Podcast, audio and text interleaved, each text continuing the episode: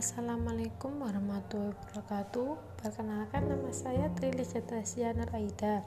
Di sini saya akan menunjukkan tentang materi konsep praktek keperawatan komunitas. Komunitas adalah suatu tempat atau kumpulan orang-orang atau sistem sosial itu menurut Saunders 1991. Perawatan komunitas adalah suatu sintesa dari praktek perawat dan praktek kesehatan masyarakat dengan diterapkan yang untuk meningkatkan dan memelihara kesehatan pendudukan.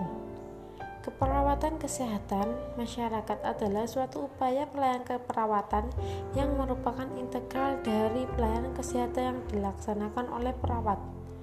Dari pasal 29, perawat bertugas sebagai satu Pemberi asuhan keperawatan dua Penyuluh dan konselor bagi klien tiga Pengelola pelayanan keperawatan empat Peneliti keperawatan lima Pelaksana tugas berdasarkan pelimpahan lima Wewenang dan pelaksanaan tugas dalam keadaan keterbatasan tertentu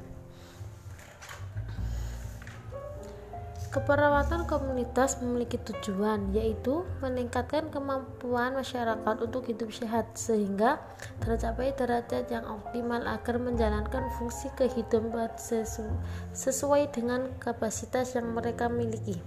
Sehingga keperawatan komunitas dapat diharapkan sasaran, yaitu mengidentifikasi masalah kesehatan dialami, menetapkan masalah kesehatan, merumuskan dan memecahkan menanggulangi kesehatan yang mereka alami, dan 5 self care.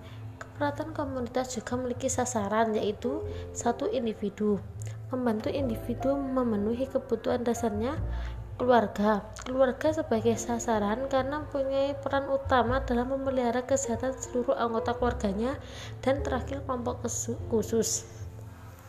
Prinsip keperawatan komunitas yaitu benevolence, anatomi, justice, non malevolence, parasiti dan confidentiality.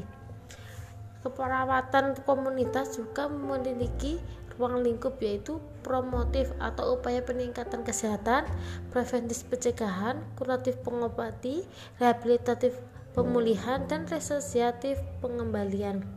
Keperawatan komunitas juga memiliki paradigma yaitu ada empat satu manusia, dua kesehatan, tiga lingkungan, dan keempat keperawatan.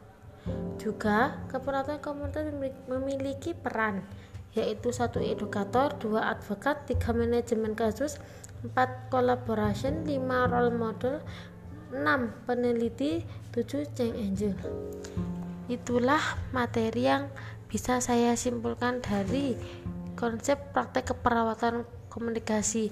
Terima kasih. Wassalamualaikum warahmatullahi wabarakatuh.